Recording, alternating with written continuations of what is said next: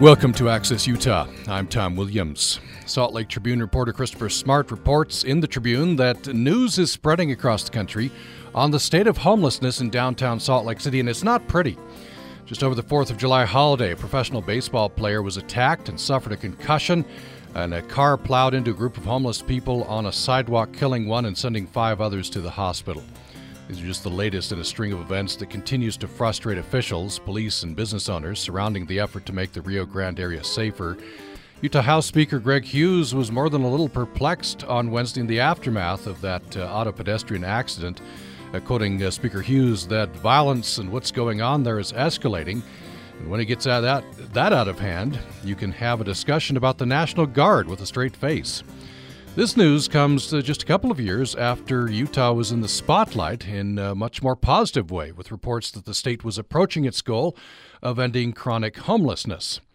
And uh, so we're going to talk about homelessness in Utah on the program, and we uh, turn to Salt Lake Tribune reporter Christopher uh, Smart. Uh, Christopher Smart, are you there? Yes, hi. Can you hear me? I can hear you. Yes, um, great to have you on uh, with us.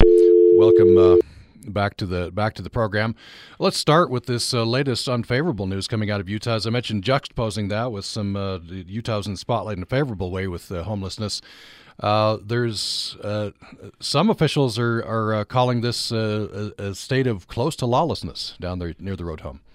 Well, yes. I mean, people who are familiar with this area know that it's been in a state of crisis for a number of years now um, despite uh, real major efforts being made by the police department and by uh, homeless service providers and others, uh, the area is uh, well, it's it's just not pretty. I mean, it's uh, uh, people do drugs out in the open. they sell drugs out in the open. There's periodic violence. Um, the place is filthy. It's just really um, just unbelievably bad. And this, um, uh, so this is this is what really caught the headline. Speaker Hughes talking about calling off the, out the National Guard. Is is he serious about that? I don't think he's ready to call out the National Guard, but he's raising alarm uh, because, eh, as you probably know, the Salt Lake City, Salt Lake County, and the Utah legislature have been working diligently for the past three years to see if some uh, progress can't be made down there, and it just doesn't seem like there is. So, after these incidents over the the Fourth of July, um, the speaker just, you know, he he just sounded the alarm and nobody disagrees. I mean, the place is just abysmal. Um, drug trafficking doesn't seem to slow down, despite the fact that in the past year, the Salt Lake City Police have uh, made more arrests and and you know confiscated more drugs than ever. Um, it just seems to go on unabated. No, uh, uh, maybe getting the the root of the problem here. The road home can take what eleven hundred people at the max. At mm-hmm. eleven hundred, mm-hmm. you know, you got people sleeping in the in the aisles. Okay. Uh, so it it actually was built. If we go back a little bit, um, we didn't have uh, a real homeless problem in this country uh, since the late 30s with the coming of the Department of Housing and Urban Development.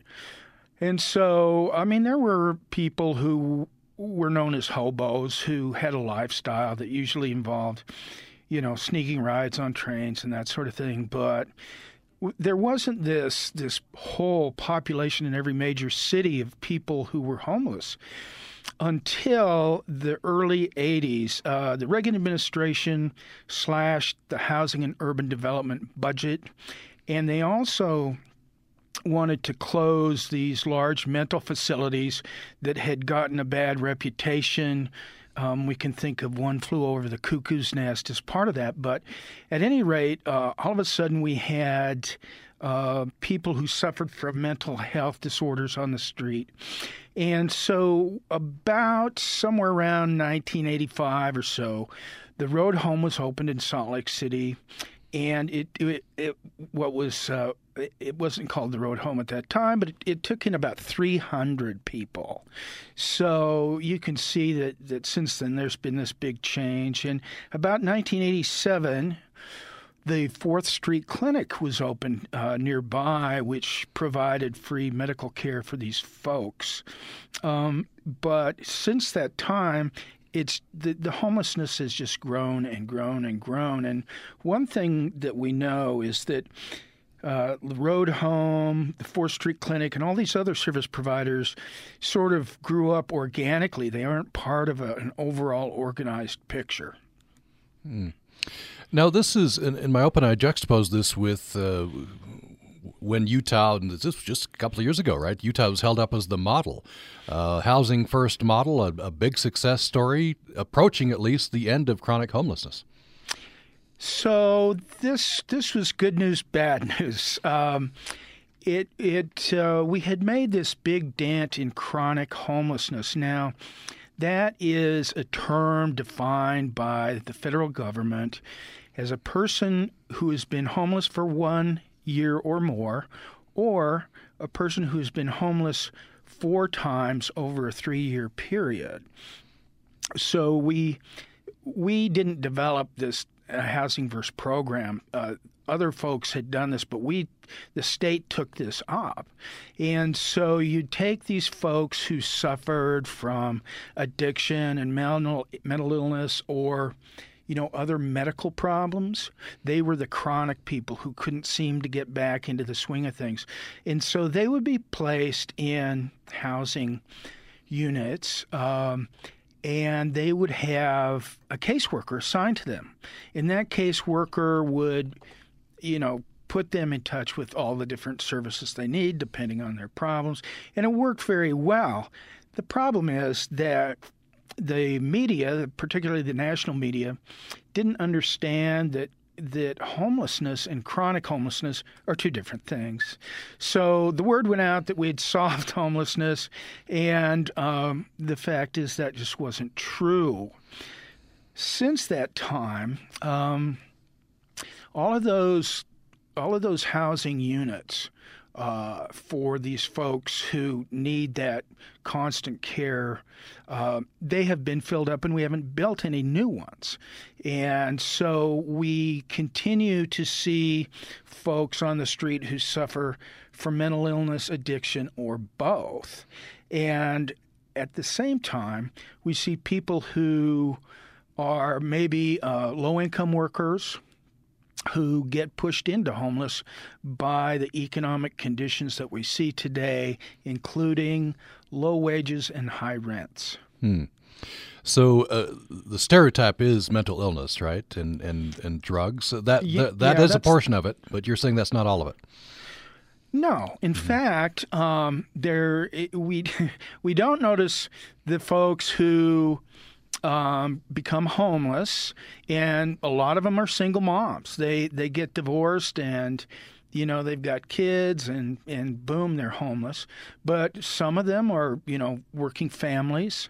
Um, and so they come to the shelter they get services and they get out.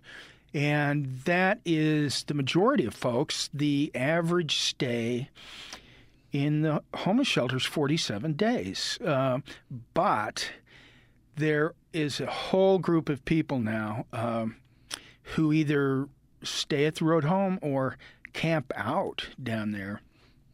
You know, several hundred people who have been there for quite a while, and they they may have gotten there because they got ad- addicted to drugs, or they may have gotten there and then become addicted to drugs because uh, drug dealers and drug users are on the prowl down there uh, 24 7. Hmm. so uh, that's an, uh, I imagine you've spent some time down there in that area, you know, the Rio Grande uh, Road Home, Pioneer Park. Um, what what are some people you've talked to? Maybe give us uh, some examples of some some well, homeless you've talked to.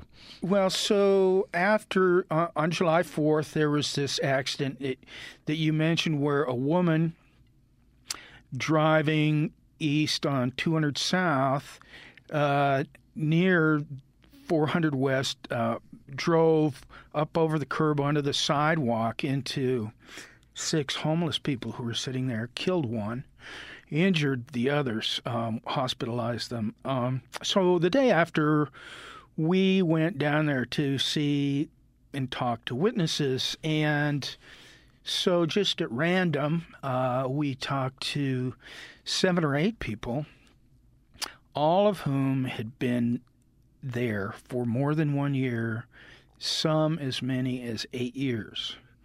So you you see these folks, and um, it it has become a lifestyle for some of them. Uh, but when you're, uh, according to you know all the service providers, when you're homeless and you're addicted, it's very difficult to get out of that situation because the only thing you're thinking about is your next fix. Um, and so those folks they just go hour to hour uh, and there's uh, it's really difficult to get them out of their situation. The people who are sober um, they can get help with housing and and other services and they they can you know get back in the swing of things um, and and of course it's very difficult for them, but they can, in a matter of uh, a month or three, you know, they're they're back, uh, mm. back into productive roles in society. So there's there's quite a a disconnect there, and I think when mo- what most of us see and the visual uh, we have, at least in Utah, in homelessness is is Rio Grande Street, and uh, it's very disturbing. It's. Um, I, I, was touched to read some of the reactions from the some of the homeless that you uh, talked to down there um, to the death of this lady who was killed. Um, right. And it, and it's. I think it goes to. I'm hoping I'm not the only one. Uh, it's kind of a dehumanizing effect when you you talk about homelessness and the the homeless, and it can be kind of just this monolith, and you you just think about the problem, you don't think about the, the people the actual people? well, yeah. I mean, it's something that we'd rather ignore, and folks um, just stay away from that area. the The area had been slowly getting better. Um, you know, before say 2008. Um, and there were new apartment buildings built down there, and there were some thriving businesses. Uh, it wasn't that homelessness had completely gone away, but things were getting better until, you know, about five years ago. Things really all of a sudden got worse. And what most experts say is that beyond the economic situations for low income workers, that the opioid epidemic has just taken over.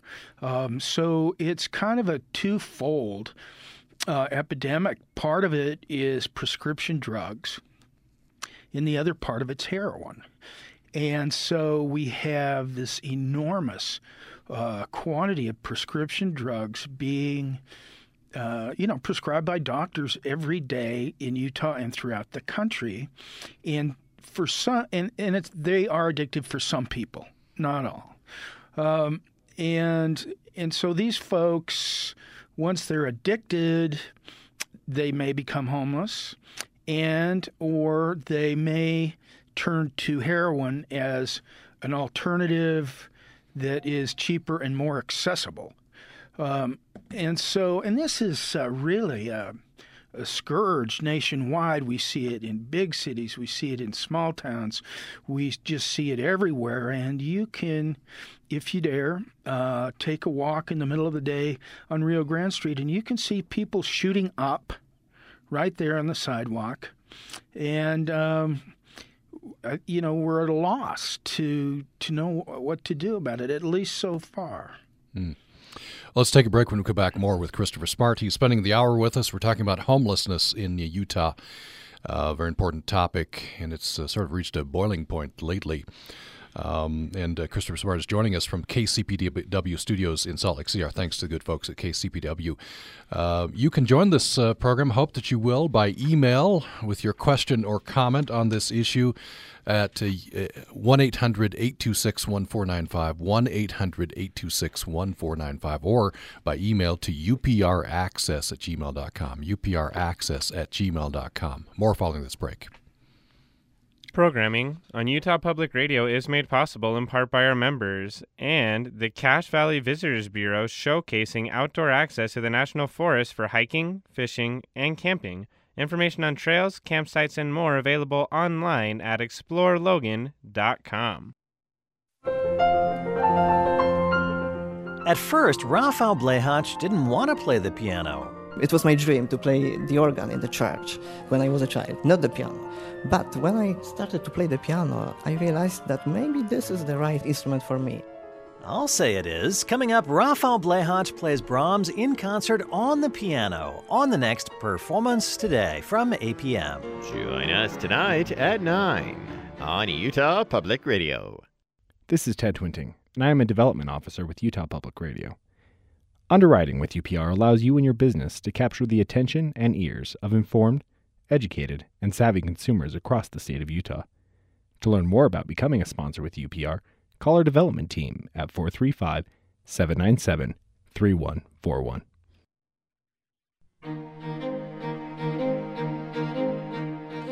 Thanks for listening to Access Utah. I'm Tom Williams. We're talking about homelessness in Utah. We're spending the hour with Salt Lake Tribune reporter Christopher Smart, who's been covering this issue for uh, quite some time with, with Salt Lake Tribune.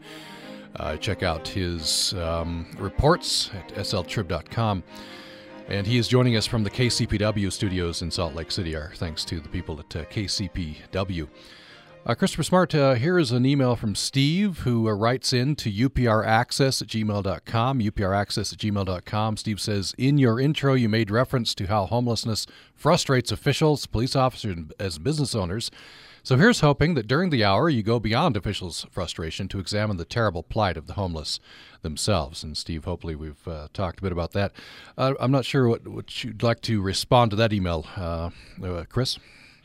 Well, we have tried uh, to put a face on homelessness over the past three or four years, and we've done stories, uh, many uh, many focused on single moms um, and their plight.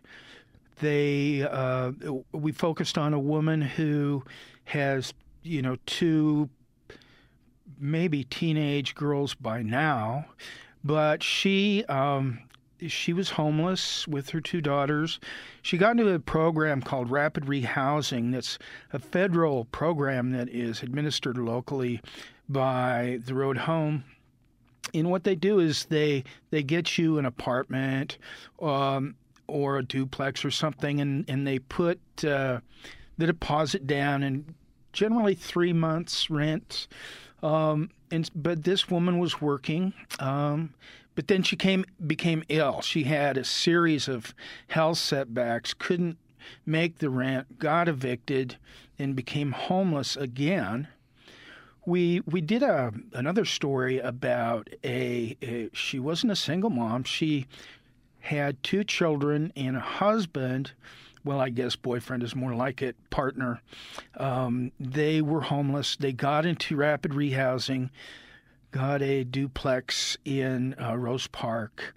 But then the the male uh, partner was arrested on a parole violation, went back to jail. They got evicted, but not only did they get evicted, but they got uh, fined because they had signed a lease and then they were, you know, uh, sort of on the hook for all the rent that they didn't pay when that unit was vacant. So they had to go out, but they're on the hook for you know whatever it was 850 a month so we see these stories and they are heartbreakers mm-hmm. um, it's just it, I mean, it's it's it's almost impossible to fathom. We also did a story, good sort of a good news story on a young man who was finishing up at West Point, but who had been homeless in Salt Lake City and had slept in the back seat of his parents' car with his sister. Those folks were low wage earners uh, who ended up homeless with their two young children. And after they became homeless, they got into drugs. And, and these people, when they become homeless, it's so difficult that they often you know, just need some relief and start taking some drugs, and before you know it, they're addicted. Well, that's what happened here. The uh, the mother was able to get off drugs. The father wasn't. Um, one thing led to another, and is by the time the kids were like tweens, uh, everything had fallen apart. But a uh, a relative of the mother's uh, and her husband adopted these kids, and as soon as they were in stable homes, uh, a stable home with this family, they they got straight A's in high school, and you know went on to excel fabulously. So um, yeah, I mean most people who go through homelessness are you know they're they're people. I mean we we want to just see this mass of uh, drug addicts and losers and write them off but you know these are all people and they all have their own stories to tell. And this is uh, you know by definition a very precarious situation uh, you're on the street especially imagine in the wintertime. I'd imagine people die of exposure well they do and um, you know when you're either like today, it's going to be probably close to 100 in Salt Lake City. Um, and then, you know, wintertime, it gets so, so very cold in December and January and February. And uh, it, it's hard for one to imagine living in those conditions. Those people down there on Rio Grande Street will be baking today and uh, all day long. And um, I, it's, it's hard to imagine that kind of, uh, I don't know, it's just a very tough life. And in the wintertime, we do have people die from exposure, but even even those who don't, I mean, it, it's a real struggle to stay warm. Um, and uh, it, beyond that, it it's just seems like a difficult life filled with um, a lot of boredom and, and emptiness, and it's just uh, it's really it's just something that it's just hard to believe that so many people are having to live through that in this country. So we do know that uh, some small percentage, uh, even if offered services, would, would choose to stay out there on the street. That I imagine that's very small. For for the for the rest of the people on, on the street, what what do they need? What what would get them off the streets? Well, you know, it just always comes down to housing and wages.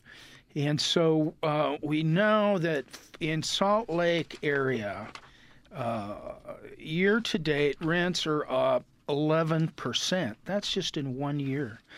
And the minimum wage has not changed in 10 years.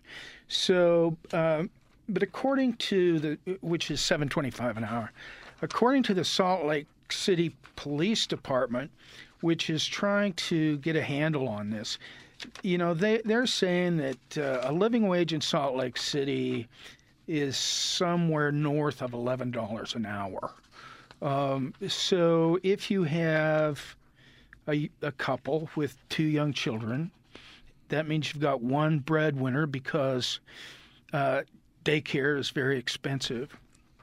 And so, um, if you, it's just very hard to pencil. If you're if you're making even twelve dollars an hour, uh, which isn't much, uh, and then you're you're looking at these rents that are, you know, the average rent in Salt Lake City is now north of nine hundred dollars a month.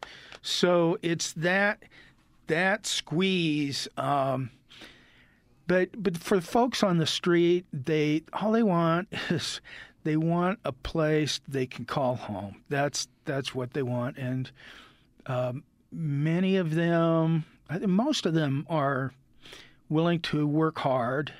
Um, there are that that minority, the visible minority that we see, that uh, really they're problematic. I mean, they these people can come back, but it's really hard. The um, Salt Lake City Police Department, in conjunction with Salt Lake County and City Hall in Salt Lake City, had a program this year called Operation Diversion. So they'd go down to the Rio Grande district and they would um, arrest everybody that they saw breaking the law or using drugs. And then they would take them uh, to uh, a triage center where there were attorneys and and all sorts of folks and give them a choice. You want to go to jail or you want to go to treatment. Well, uh, some portion of them chose treatment, but down the line, only 10% uh, stayed in treatment and, and of those who, you know, sort of were forced into treatment. By contrast, the uh, Salt Lake City, two or three years ago, opened an office down on Rio Grande called the Community Connection Center, where homeless people could go in there seeking help. And of the walk ins um, that walked in who, who addicts seeking uh, treatment, according to Salt Lake City Police Department, the success rate was about 50% of those who stayed in treatment. Hmm, so, so pretty good. That yeah, I mean, I mean well, you know, I mean, the people who have dedicated their lives to helping homeless folks say that every life counts. Mm-hmm. Um, but what we have down here is we have a situation where every time we get somebody out of homelessness, uh, whether they're an addict or not, there's somebody to take their place. Mm-hmm. So it's not. It's it's a dynamic situation, not so much for those 300 or whatever it is addicts who are down there. They're pretty static but but the rest of the folks it's a dynamic situation. They become homeless they're out. So it's not when you look down there you're not seeing the exact same population day in and day out. Um, but is what is troubling is the the folks who are, are staying you know in the area year after year. And um, it, it's just it's hard what to know what to do. We get them into treatment. Some are successful, but we've got this river of um, narcotics flowing into this country. We also have we're prescribing a, a lot of uh, opioids, and and that is that's just you know that is a really large problem. If you just joined us, we're talking about homelessness in Utah, and we're joined by Salt Lake Tribune reporter Christopher Smart, who's done a lot of reporting on, on this. Um, and uh, you can join this conversation at upraccess at gmail.com. upraccess at gmail.com. I'd love to know if uh, this has touched you or your family. Have you, have you experienced homelessness, or do you know someone who has? Or perhaps this uh, this flood of drugs, uh, opioids or uh, or other drugs, has, has, that touched you or your, your family? I'd love to get your experience and uh, get your comment on what uh, can and should be done. UPRaccess at gmail.com is the place to go for email, and you can call us at 800 826 1495. 800 826 1495. Christopher Smart is joining us from KCPW Studios in Salt Lake City. Uh, so, Christopher Smart, uh, what if you could uh, maybe expand on this? You you connected the have you connect up some of the history which you gave us earlier in the program, so that we didn't really have a, a, a chronic homelessness problem. Um, tell about the, uh, the, the 1980s, right? Reagan administration. So a couple of factors there: re- reduction in funds for housing and urban development, and change in the way the government was handling mentally ill. Yeah, so I um, was talking to a fellow. Uh, actually, his name's Jack Thomas. He's the uh, mayor of Park City.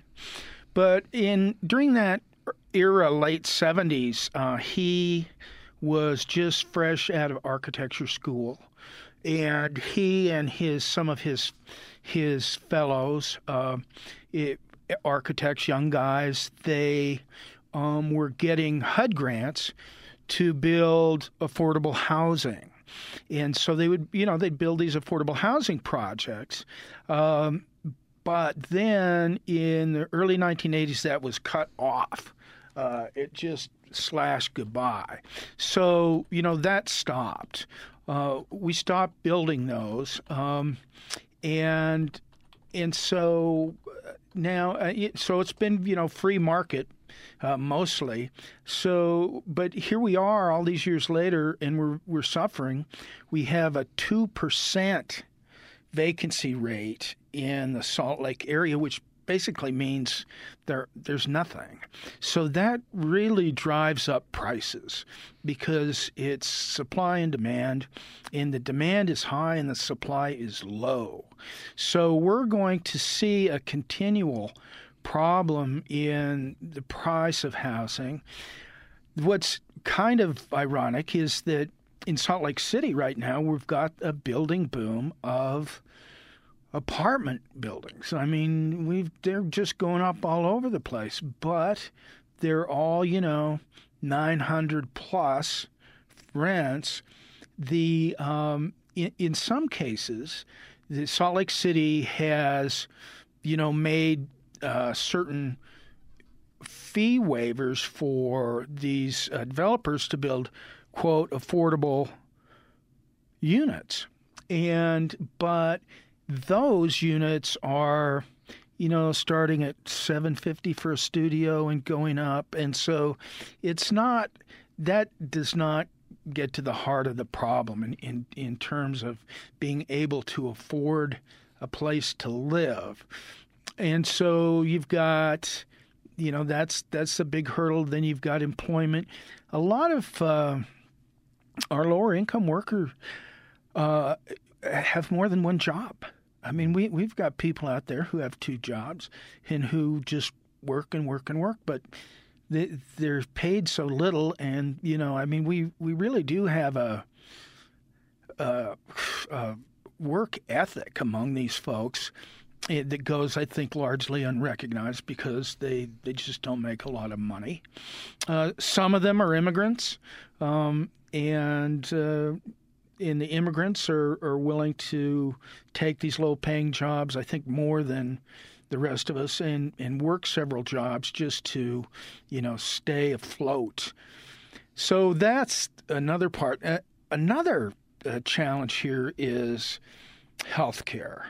Um, for so if if you are working uh, and you have you know two kids or whatever the case may be, and you're hospitalized and you don't have good insurance, that can knock you into homelessness. And so there are these sort of macroeconomic trends out there that are that these folk lower income folks are are swimming against and and they have to you know they have to swim hard. Mm-hmm. Let's take another break. When we come back, I want to talk about the the uh, mental illness component of this. That's uh, that's very very difficult to uh, to address, and I want to ask what what uh, programs are being proposed, what programs are seem successful. Well, there's a there's a percentage of the homeless that are, are mentally ill.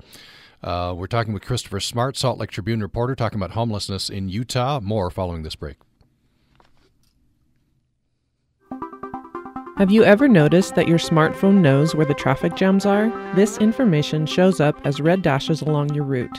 The system works by recognizing that the cell phones riding in those cars aren't moving very fast. This same concept shows up in other applications too. Last year, computer scientists at USU and Berkeley created a smartphone app that detects earthquakes. Inside every smartphone is an accelerometer, a device that measures the movement and orientation of your phone. Accelerometers detect the slightest vibrations, even ones underground. The app can instantly sense the signature rumble of an earthquake, and it knows the difference between the real thing and normal movement. Support on Utah Public Radio for Creating Tomorrow is provided in part by our members and the College of Engineering at Utah State University, with graduate and undergraduate degrees in computer science and offering a computer science minor. Information at engineering.usu.edu.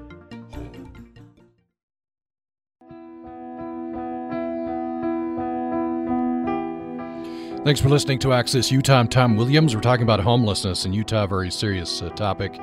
It's hit the news recently with incidents uh, down uh, near the uh, Road Home shelter in uh, downtown Salt Lake City, including uh, one woman who was killed when an, another woman in a car jumped the curb and plowed into a, a group of people. There was a, a, professional baseball player who was attacked, I think, with a tire iron and received a concussion. And that has uh, Speaker Greg Hughes uh, of the uh, Utah House of Representatives musing that uh, we're now perhaps in the territory of calling in the National Guard. I don't, I don't, think he's calling. He, I don't think he's calling for calling in the National Guard, but he's saying maybe we're in that territory. Um, we're talking about this issue with Christopher Smart, Salt Lake Tribune uh, reporter. You can join this conversation at 800 826 1495 or UPR Access at uh, gmail.com.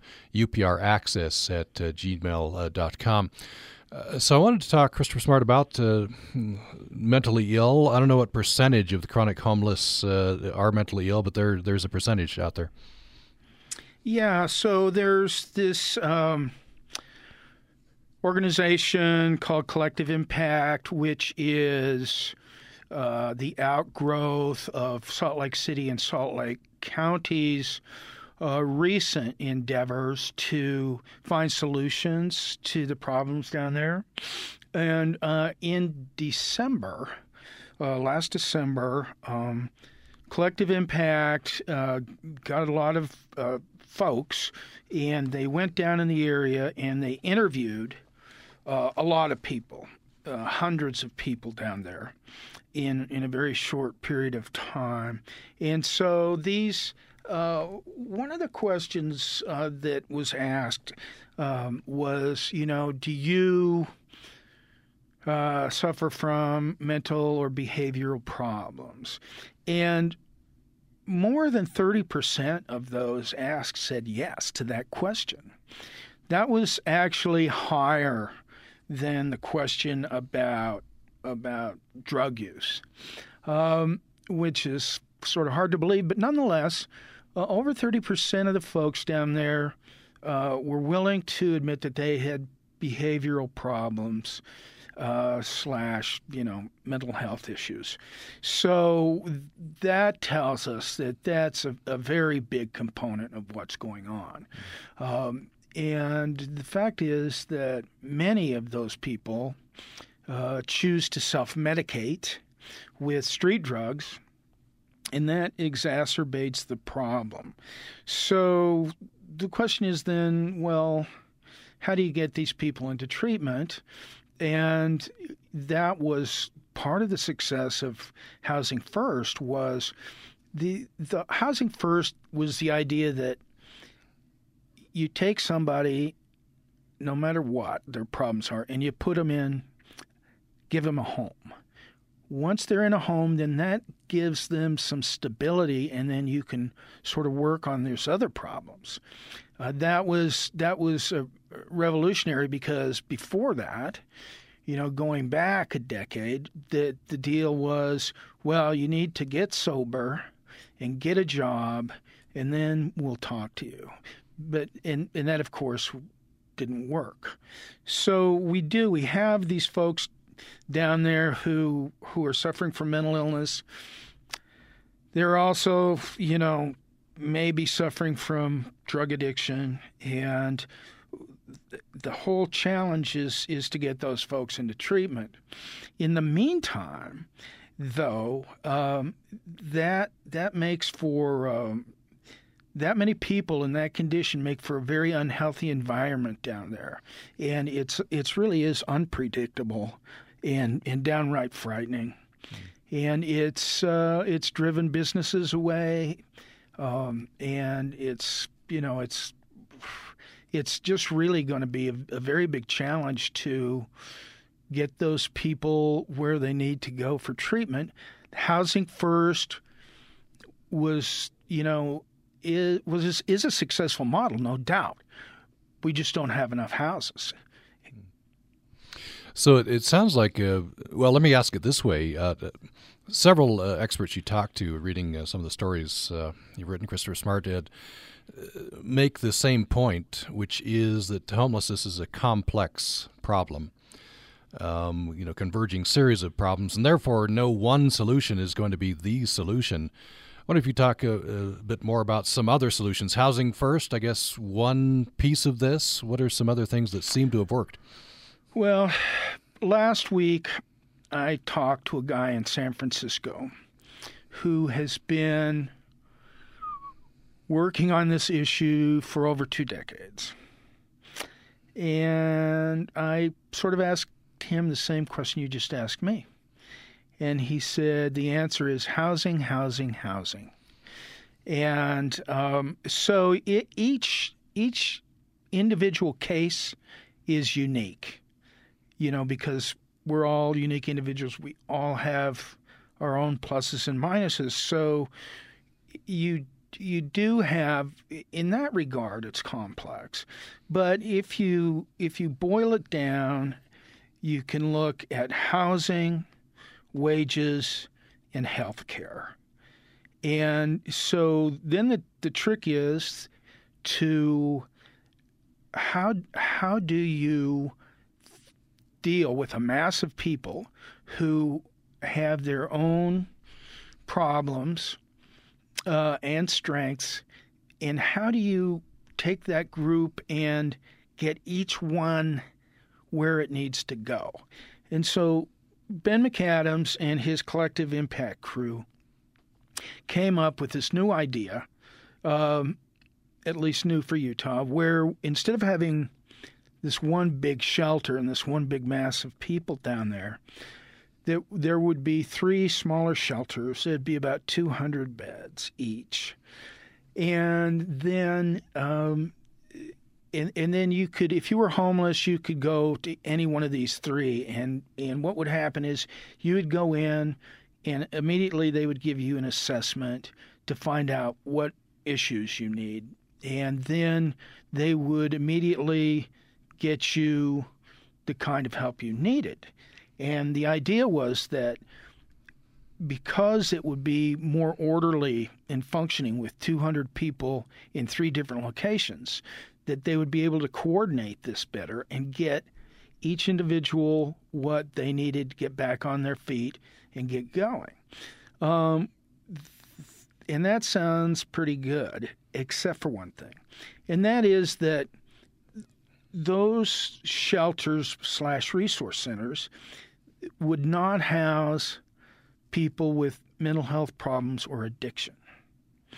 And so that would just, you know, get the people who had had a crisis or, or one thing or another and they'd fallen into homelessness and then you get them and you get them out.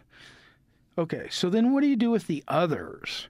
Well, the problem is uh, these sorts of treatment centers, uh, treatment beds. I mean, so you have a facility that has, you know, X number of beds.